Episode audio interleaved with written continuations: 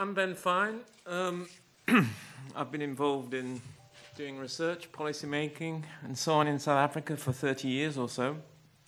I've been asked to chair this discussion and say a few remarks just to give you pause for thought and to prepare your own questions, which I hope, think Jim will spend most time answering. I don't want to say anything about what has happened since in light of the inquiry itself, uh, because Jim will be better able to answer that. But uh, I do want to say something about how Marikana sheds a very deep light on the extreme contradictions and fractures uh, in South Africa and say something about what has caused that in terms of the evolution of the post apartheid economy and society. Obviously, that could take a long time, and I'm going to be only a few minutes, but I want to emphasize four really significant processes which, in a sense, overlay one another and in many ways are brought out um, by the film itself. These processes are ones which are not unique to South Africa, or to a large extent, but uh, were previously stunted by apartheid itself. The first is the globalization of production, the ownership of production, the organization of production. The second is the financialization of the economy. The fastest growing sector of the economy in South Africa has been finance. It takes 20% of, uh, of national income even though 40% or more of people share no uh, uh, formal uh, financial relations at all. The economy itself continues to re- remain dominated by what I've called a mineral energy complex, of which platinum is now in the front line, having displaced gold. And the fourth, and this is unique to South Africa, is the extraordinary process of what is called black economic empowerment, but which is in fact black economic enrichment of a very, very wealthy and small uh, minority, one representative of which was significantly highlighted.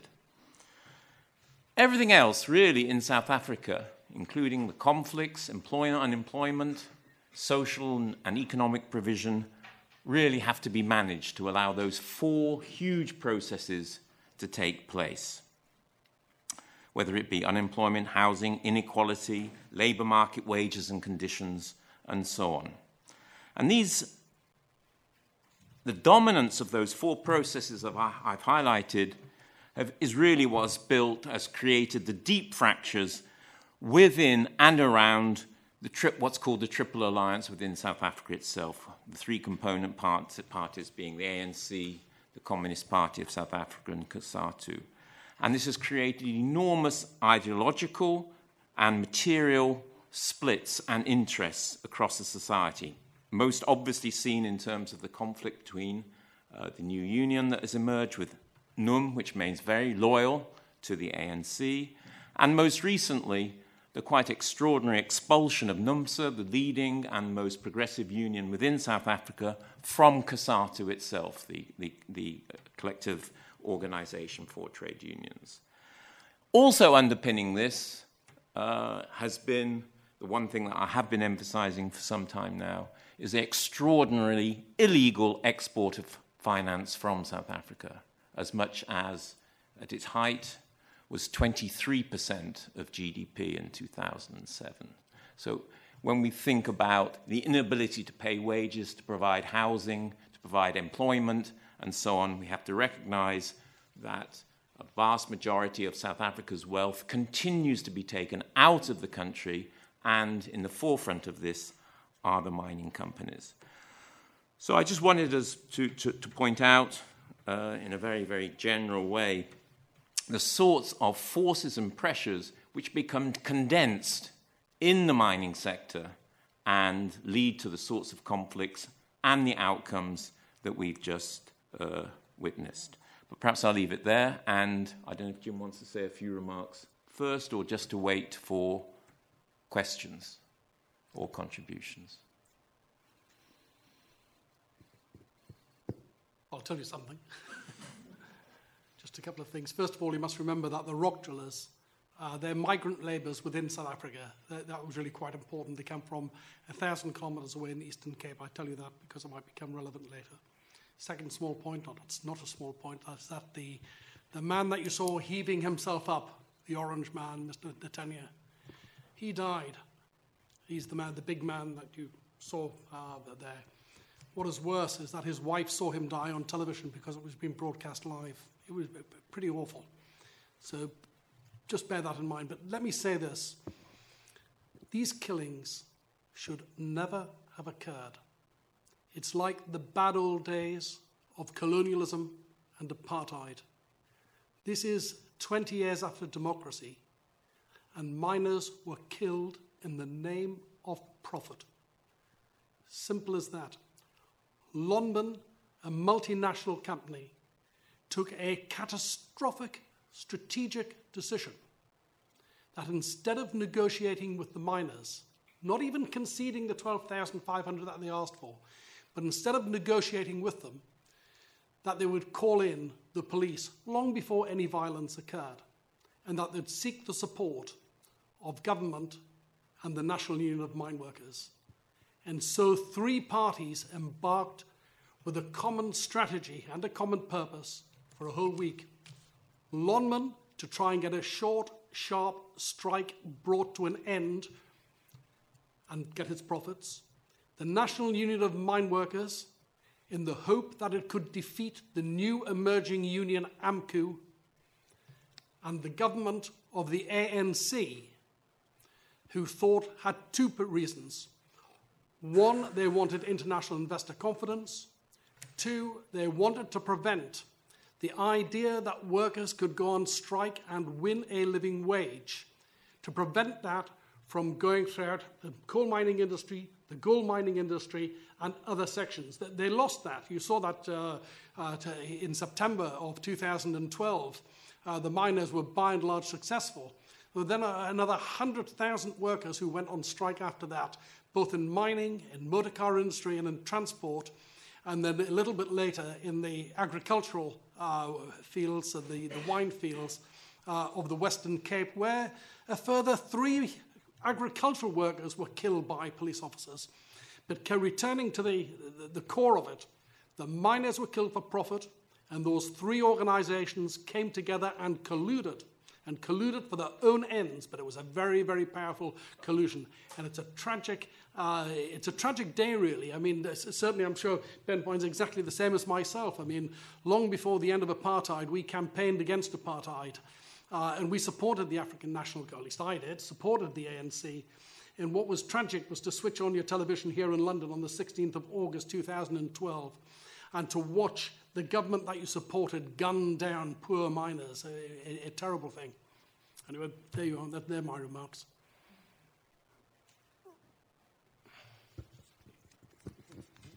Thank you. Uh, could you explain the, the, the, the, murder charge on which those miners were, um, well, what they were put on, uh, sort of a group murder charge? Is that because of the, peop- the, the NUM people who were killed earlier on in the process, or who were they accused of murdering?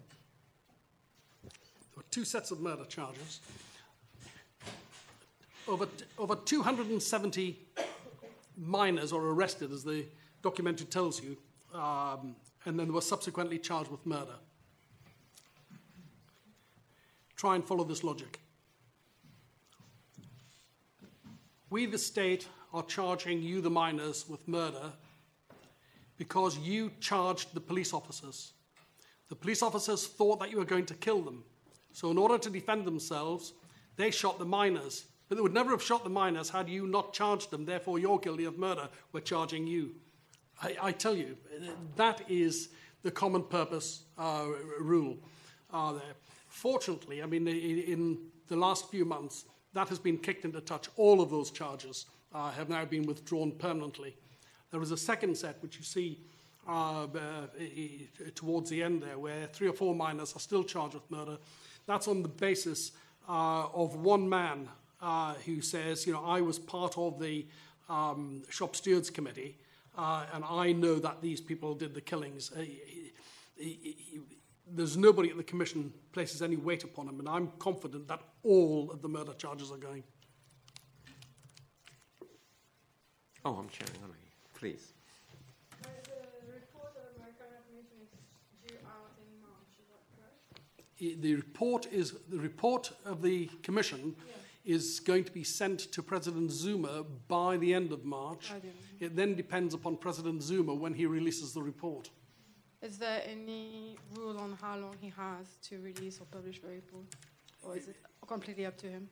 Uh, i- i- in the past, uh, my understanding is that uh, some reports have never been released, but I don't think they're going to get away with this one. So I, I don't know whether it's going to be um, a month or three months or whatever, but it will be released. And sorry, in, in your opinion, once it gets released, what will be the political implication of the, you know, the findings?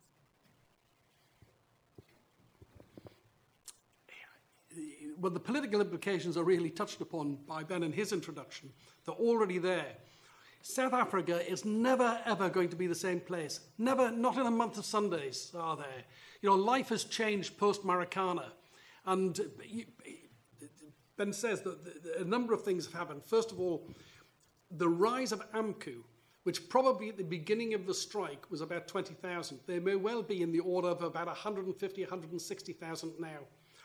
They are completely independent of any party. They will have nothing to do with the ANC and nothing to do with any other party. They are, in many respects, seen by some sections of the South African community as a beacon against the ANC. That, that's the first thing that's changed, and now they dominate the whole platinum mining industry.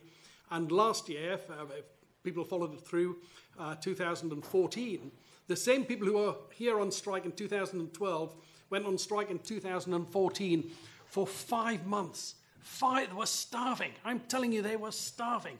And I thought they're never going to win it. No, no, no. They won it. They won in 2014. So that's, it's a huge change since Marikana. NUMSA, uh, the metalworkers union, as a result of Marikana, or one of the reasons Marikana, is now splitting from uh, the government. It is the blue collar, the workers' union uh, of, of South Africa.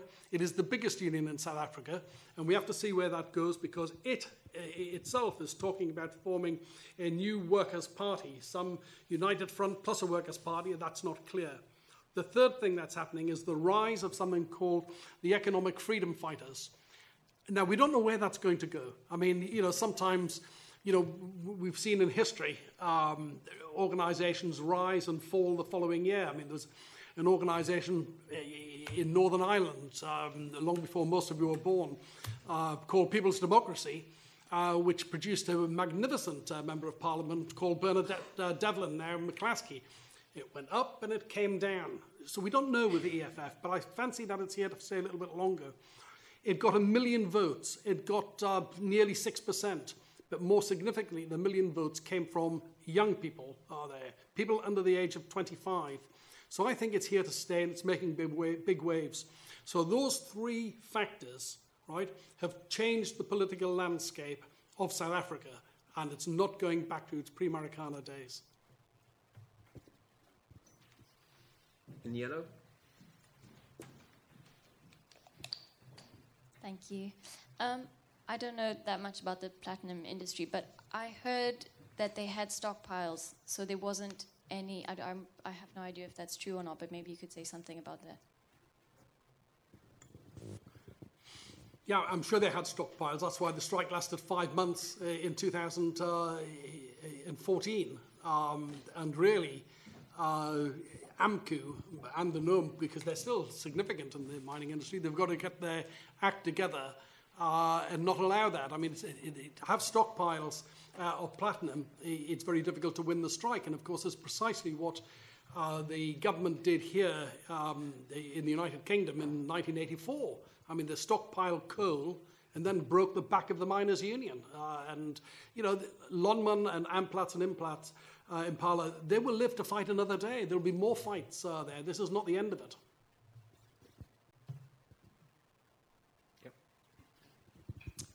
Um, I was wondering if Lonmin has made any public statements about the massacre and if it has at all changed its practices in South Africa and in the, worldwide. Not much, but Lonmin is a British company, and it had its annual general meeting uh, last week.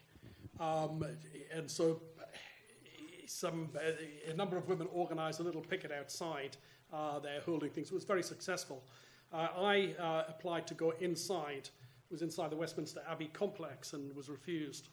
Uh, but not that many people know who I am. So I turned up um, looking a bit like this with my shirt and tie and like a lawyer. So I wasn't stopped by security. And I, I had nice little white envelopes which said uh, Lonmin shareholder. And I said everyone going in, uh, Lonmin shareholder? Yes, fine, have a look. At a copy of this DVD and a letter which I signed which said the 2014 Lonmin annual report does not disclose that many prominent lawyers at the Marikana Commission of Inquiry have submitted that Lonmin directors be prosecuted for murder and culpable homicide. So this was a good start to the shareholders' meeting uh, there. Um, and at the end of it, uh, I was wondering how to finish it. So I said, uh, you know, notwithstanding, we're still waiting for the decision uh, of the Farlam Commission, uh, shareholders should authorise a million rand uh, per family. And, the, and that was it. It didn't get much um, publicity here. But let me tell you, in South Africa, it, it really hit the jackpot. We got it all over the place. So that really cheered things up. But as to your question, Lonmin are as hard as nails. I mean, they're as hard as nails. Uh, again, I mean, I don't want to be patronizing, but, but some of us remember it. Uh, uh just because of our age. Lon, sorry.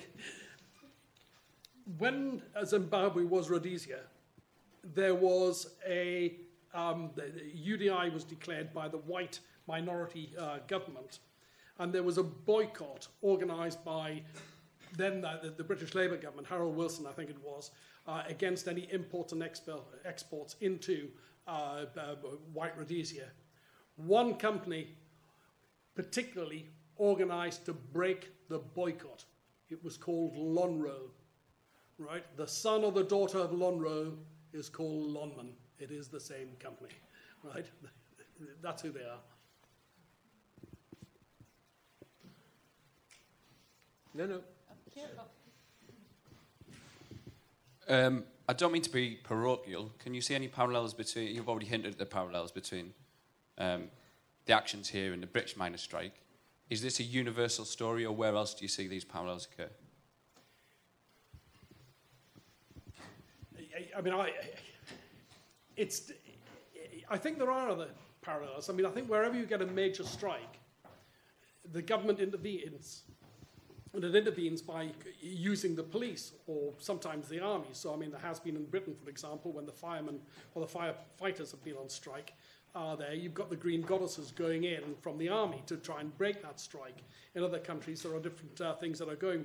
What, what is very interesting about what has happened in South Africa is that it is uh, one of those occasions, one of those rare occasions, from what I can see, I mean, someone else tell me different, where we've got the documentation and the evidence of collusion between the state and capital. If you remember, Dali Mpofu says there, you know, this is collusion between the state and capital. So we have documents. So Lonmin Wright, uh, the director of Lonmin, writes to uh, the minister, uh, uh, the minister of mines, uh, the, and the, uh, a woman called Susan Shabangu, and says, you know, you must bring the might of the state to bear, the army and the police to come to this strike. I mean, it, it, it's amazing to see this sort of uh, stuff in, in, written. We all have all the telephone calls that are going between the various uh, the various people, and here the, the well between the emails and the letters,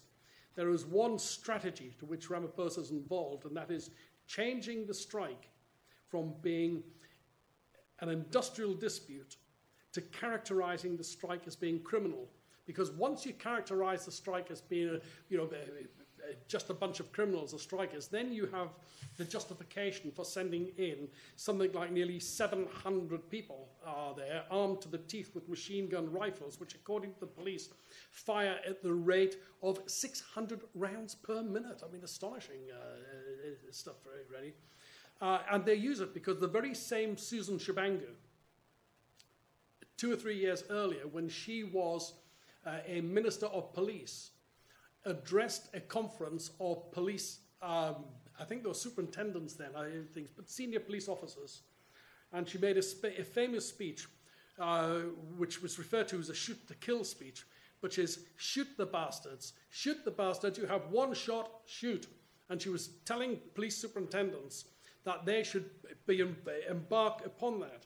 Um, so what you find in South Africa today is that, depending upon the year, the, the year, uh, 800 to 1,000 people are killed each year by police officers. Now, it's a violent society, and, and perhaps that's a, not, not being quite just uh, to, to, to some of the police officers there. I mean, there's a lot of armed robberies, you know, and so maybe some people are going to get killed anyhow. But it is an astonishing figure, and nobody gets convicted uh, but there. So this is the woman, Susan Shabangu, who's saying these things, right? And we were able to trace it through the training schools with uh, trainers encouraging police officers to use their initiative uh, to fire into Marikana. Awful. Can I just add, add to this? We were talking before, and it turns out both of us were advisors to Arthur Scargill 30 years ago. And uh, in my academic work, I wrote about the policing and the media uh, of the miners' strike, the British miners' strike. And uh, I say the way to put it, it was effectively to be a criminal to be a striking miner. And exactly the same thing has happened in Marikana. And again, we have exactly the same sort of picture in the media in terms of representation. But again, the thing I was going to say, and, and, and, and Jim has said it really very, very well, is this also then becomes associated with the particular culture of policing, where the police believe they can do what they want, pretty much. And uh, that is something, again, we can find very, very strongly in the consequences of the mining strike in Britain, as well as what we can see very, very powerfully in the nature of policing uh, within South Africa as well. I just want to add one other thing as, as, as well, which is what I think is also striking about not just Marikana, but the development of this platinum mining now, which has become urgent because of the uh, decline of gold, is it's not just like it was under apartheid. It's like the primitive forms of capitalist mining at all times throughout history. You know, that this is something which is characteristic of the nature of the way in which mining takes place and the particular forms of exploitation of the working people, not only in their wages, but also in their working conditions, their housing, their health, and so on. And so this is not something new. And what is so horrendous about this, you know, apart from the from the, from itself, is that this is not some inheritance from apartheid that is taking time to get rid of. This is reproducing an, anew the conditions which have always been characterized, characteristic of this form of mining. And it's completely unnecessary. Sorry, go. Um, I was just uh, want to say there seems to be uh, a, a great amount of contemporaneous video footage. I was just wondering how influential that's been in the inquiry and um, what effect has that had on the general South African population? Two bits there. The, the footage, a lot of that footage was concealed from the commission initially by the police, and we discovered it uh, a year later. Um, that's the first thing. Secondly, a lot of uh, companies were a bit reluctant to hand over their material because they feared the consequences, either from the police or some of them said uh, from the miners. Uh, but eventually, a lot of the footage that we got was really by going to see someone in Al Jazeera uh, who had refused the footage and simply saying, really emotionally blackmailing him, saying, Are you really going to allow this commission to go ahead and not give us this material? And eventually, I, I got, I don't know, about 150 clips. Um, you know, they, sometimes they're very short uh, for the day. They'd been there the whole of the day. Uh, so we got that. So that's the first part. So we got a lot of stuff there. The Lonmin material, uh, I mean, it's an entirely. I'll, come to it in just one second. But Lonmin have a lot of cameras, 400 cameras uh, on site. So we got all of that. So that's true. But you ask a much more uh, important question, which is really the people of South Africa, because that's, it's the same question I've asked myself uh, in all of it because investigative journalism in South Africa is really at a very high standard. And so I then, I, and the journalists are very brave. A lot of them write stories about the government and about ministers, only to find themselves arrested, uh, banged up for days on end, their, their houses destroyed, and the like. And so they're very brave. So I then have to ask myself, why is it that, in general, when it comes to Marikana, there has not been the investigation by South African journalists that there should be? And I, and I don't really know the answer uh, to it. It- it- You know, they, they will report sometimes day by day at the commission some banal stuff. Um, but if I tell you, for example, that Exhibit A at the Commission, handed in in October 2012, comprises of all of the post mortem reports of everyone who was killed. Each of those reports has a one page summary. It discloses the following 14 people were shot in the back, four people were shot in the back of the head, 32 out of 34 people were shot above the waist. Now, I put that because, as an investigative journalist or someone interested, you might be interested in testing the police proposition that they were charged by miners. Well, the miners were, which direction were they running in? Are there? I mean, I think there are 16 miners who've got upwards of 10 bullet holes in them. To my knowledge, not a single journalist in South Africa accessed Exhibit A ever. And, and, and we're now down to Exhibit Quadruple Z, um, 22 or something. And I, the index, which is nicely set out on the Commission website, uh, there uh, runs to 96 pages. And so, to come back to your question, the public in South Africa are by, not in the dark. I mean, they see what happens, but there's no real discussion as to why and wherefore and the like. Um, I mean, one point that Ben raises, which is really the whole question of the export of capital out of South Africa. 4.9% of the turnover or thereabouts, of the turnover, not profit, so we're talking about vast billions of rands, have been secreted out of the country to Bermuda or to London. Now, I can tell you the London office has got four employees, right? So, what they're doing with 2.9% of it here, you know, they're distributing it to shareholders, they're avoiding paying their tax uh. So, th- this is what happens. But that stuff doesn't really get a great airing, it gets some airing. So, I come back to it. Why is it that it's like that? I don't know. Are people ashamed because whilst you can put up with um, discussing uh, Sharpeville and Soweto, is Marikana too raw for the new South Africa? I, I don't know. I, so the answer is not the answer. I don't know the answer to your question. I don't know what it is in South Africa that leaves it hanging in the air.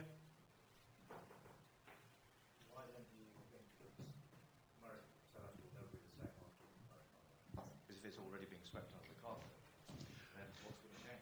No, no, no. The impact, the, you know, the impact in, t- in terms of workers uh, standing up and fighting uh, uh, for their rights. I mean, the, uh, all the people who are who are voting for the EFF. You know, they, these are unemployed people, a lot of unemployed, huge unemployment amongst uh, the youth who are voting for the EFF. I mean, the catalyst is Marikana in a, uh, there. But if you ask me about the wider public, sometimes, I mean, I uh, did a meeting uh, of several hundred shop stewards in Numsa, uh, and we showed this film. And one of the shop stewards came to me afterwards and said, You know, I've always supported uh, the miners at Marikana, but I really did believe that they'd attacked the police, right? And now I know that they didn't, because you can see it there, there's also other stuff. But no one has done anything like that. And so the, the, the population are subject to the propaganda that is put out by the ruling party. You, you see the way in which that the police commissioner goes on the offensive uh, a day or so after the killings. What you did was the very best of South African policing, and there was a lot of that. So I think that also you know, plays a part in it. Has the film been shown widely in, in South Africa? How many people have seen it there, would you say? Uh, there is a, a, a, chain of cinemas. Um, I mean, I'm not from South Africa, so I don't know things, but there's a chain of cinemas which I would describe as being like um, the Curzon chain um, that you have here, or you know the the Renoir and Bloomsbury, or that sort of thing. Uh, so it was in there in you know Cape Town, Durban, Johannesburg, Pretoria, all the major towns, and this was on for one week, which is pretty good. You know, on general release for one week in all of those cinemas. So that, that's good news. So I don't know how many people went there. Uh, but certainly within the trade union movement, uh, I've personally been involved in showing it to thousands of trade unionists, organised either by uh, NUMSA uh, or taking it to Marikana and showing it there, or uh, the Municipal Workers Union or other unions there, um, and also into colleges and into schools uh, there. So it's getting a fair, a, fair airing. Uh, but it's also been shown uh, two or three times on English Al Jazeera. There.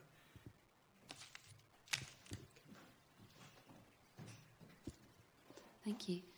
Um, could you tell us something about the mine workers' families um, and how they've been involved in the commission, um, how they've been treated, and what sort of things they've had to deal with?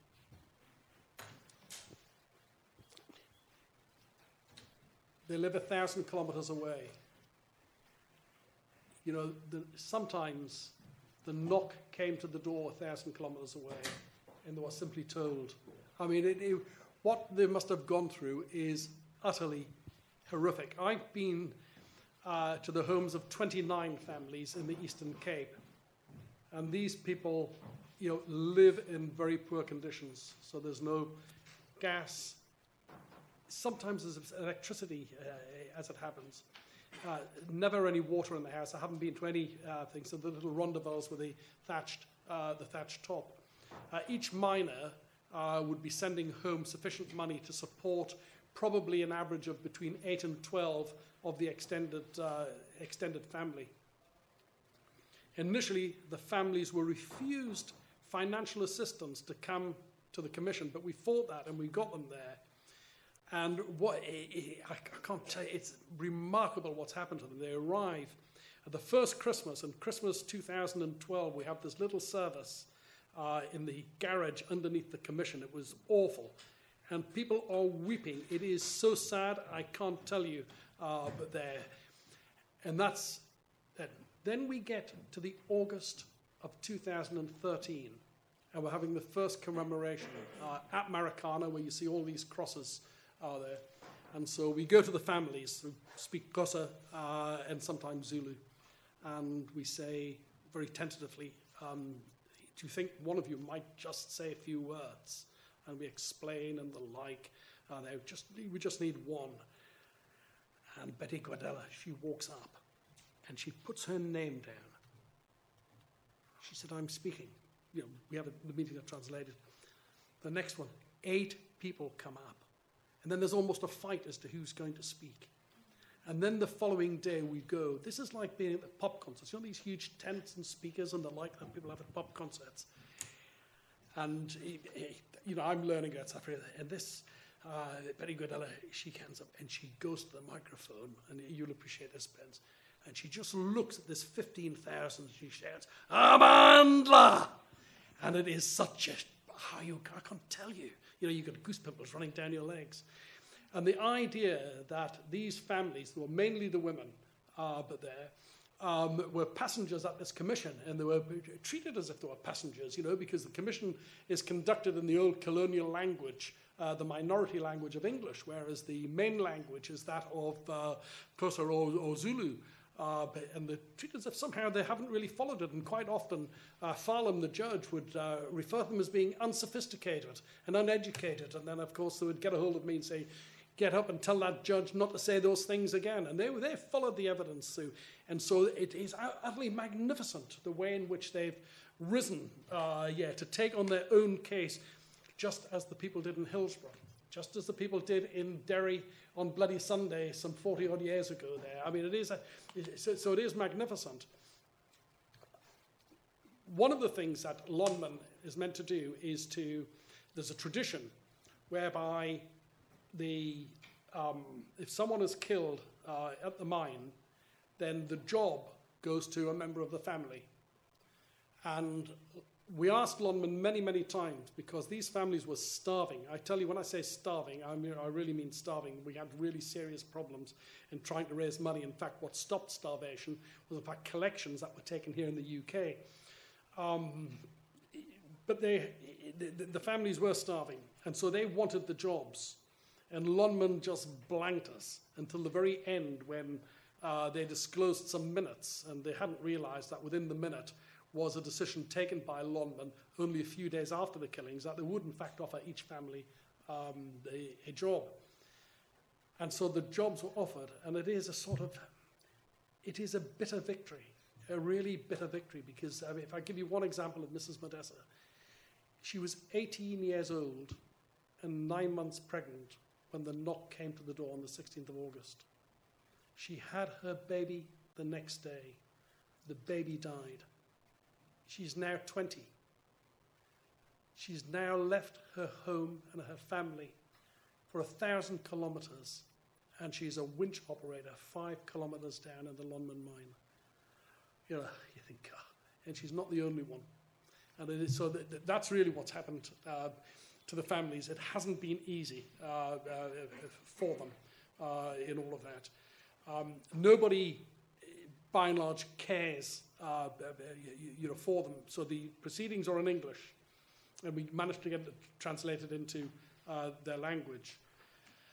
Uh, nothing is written, and one of the things that um, I'm going back on Sunday is that I'm publishing a book, somebody else is writing it, but I managed to persuade uh, a, a, man to give me uh, $60,000, and we're doing a book um, which is called The People's History of Marikana, and it's not uh, a sort of lefty tract because it's not going to be like that. It is their story of what happened, why their husbands went, and why their grandfathers went, and their fathers, and so on, because this is the tradition going.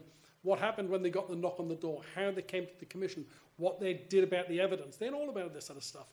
And we're going to publish it in Xhosa so that in 20 years' time, when some little girl or some little boy says, Why did my granddad die? People say, Read this, watch that.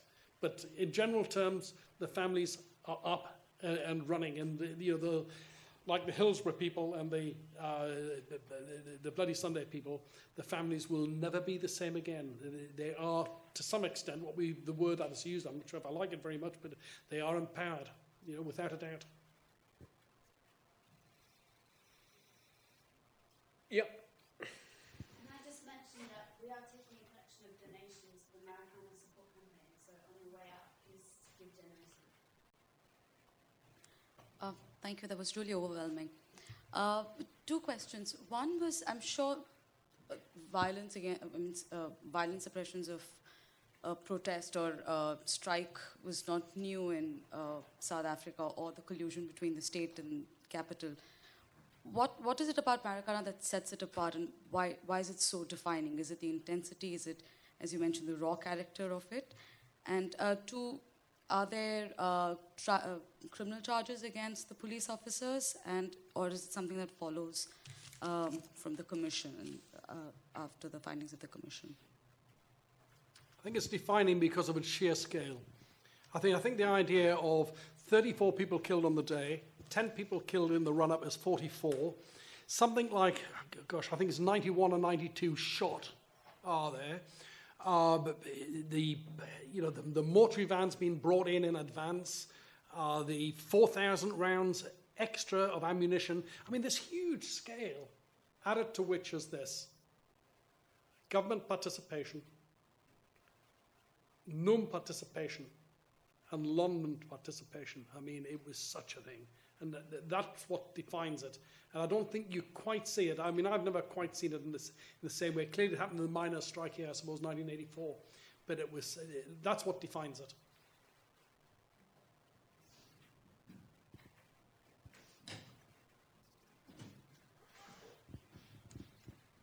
Um, I'd like to know what would you have to say about Cyril Ramaphosa, the ANC current ANC uh, president, right? And uh, what could he have done to prevent, like, if if he had done something more responsive, would that prevent this? Is that what you want? Ramaphosa, an, an interesting man. He, so he's a director of Lonmin at the time, uh, and he's a beneficiary of what Ben was saying about black en- economic empowerment. And he gave evidence at the commission uh, there. And what could he have done? I'll tell you what he could have done. He could have gone to the mountain. You see, in any strike, of course, people say what we want is X amount of pounds or a percentage increase or 12,500 rands here. But you know, there comes a point in which it's not just about money, it's about the dignity of the worker. Come on, you don't deal with us like that. We're rock drillers, we're on the face, we're people, we're human beings. You know, don't treat us like this. We're not dogs. You know what they, Lonmin uh, call their uh, department that deal with people? It's not even the personnel department. It's called human capital. You know, uh, and that says a lot. They, you know, they use those words. And that's how they dealt with those people. And what was needed, I, I personally believe this. If Ramaphosa had gone to the mountain and said, Look, you know me, I'm Cyril Ramaphosa. I'm not going to tell you you're going to get 12,500. What I am going to tell you is you're not going to get 12,500 sitting on this mountain, right? You want to negotiate. Lonmin say they're not going to negotiate with you, da da da da da, but I'm going to sort that out. Let, get, elect five people, come with me, I'm going to sort it. I believe there would never have been any killings. That was put to Ramaphosa in more or less those terms. You agreed? You agreed that, that he didn't say there wouldn't be killings, he said there's a possibility there wouldn't be killings. Um, has he said, well, no, because he's, he's now the uh, deputy president, isn't he? So you know, he doesn't participate in such things. But I think, you know, a man with a guilty conscience, and it is a real pity because, of course, he's a hero for all of us. I'm going to allow one more because I'm afraid we'll have to finish. Um, so two questions. The first one is, um, what, what, what is the, um, I guess, the general purpose, or what are you trying to get out of the inquiry? Because as you've seen before with the Truth and Reconciliation Commission, um, not much forgiveness or retributive justice was actually, well, in my opinion, was achieved in the long run. And also, the last question is where to from here? So, we understand what's happened, we've seen what's happened, we've spoken about what's happened, but what are the macro policies that need to take place in order to prevent such a thing from happening again? And that's from Lonmin's side, from the government side, um, and all the stakeholders. What needs to happen, in your opinion? Wow. what I want out of the inquiry and what we'll get out of the inquiry are entirely two different things. If I step back and look at the evidence, but also look at the politics that take place, I think what is going to happen is that a number of senior police officers, uh, Mpembe, who you see here, but probably about four or five of them, uh, that the Commission will say that they should be investigated uh, and be charged uh, with culpable homicide, a sort of manslaughter, on the basis that they were negligent, that they must have known that the strategy that in the course of action uh, that they pursued would have led to deaths. And I think that, uh, so that, that will happen there. I think that uh, government uh, ministers, uh, they're getting away perhaps with a little bit of criticism, but almost nothing. Lonmin are going to get wrapped over the knuckles uh, about it because they could have negotiated um, and that would have stopped it. So that, that is what I think is um, going to happen in the inquiry, and that's, that is not good uh, although it will mean that we may be able to get much easier compensation by taking civil actions, which we've already initiated, against the police officers. So that's, uh, that is good. Where do we go from here? Well, I mean, I think it is an industry that is unreconstructed since apartheid days. I mean, if you look at those shacks, I mean, you're talking about shacks that, I mean, when it rains, it's like a mud field under your feet. There's no water, there's no electricity, there's no heating, there's no nothing uh, in these shacks. And this is from colonial days. Until that system is reformed, right, until the system of the migrant labor system is reformed, until the mines themselves are reformed, until the, you know, I, I suppose some genuine uh, um, democratic control inside the miners. For me, I mean, I put my hands up straight away nationalise them. That's what I would do. nationalise the mines are there. I mean, they have been, the people who are in favour of nationalisation or partial nationalisation are the employers. They like nationalisation when the mines are exhausted, where they can't make any more profit, and then they don't mind too much the word nationalisation. Um, but they do, uh, for me, the whole idea of taking the mines into public uh, ownership is, at the end of the day, the only way that this is going to be resolved. I mean, that is a short answer to a very complicated question, but that's, that's my belief. Okay, I'm really sorry to bring this to a, to a close because there are many more questions, and not surprisingly. But I do want to thank Jim very much for having come along.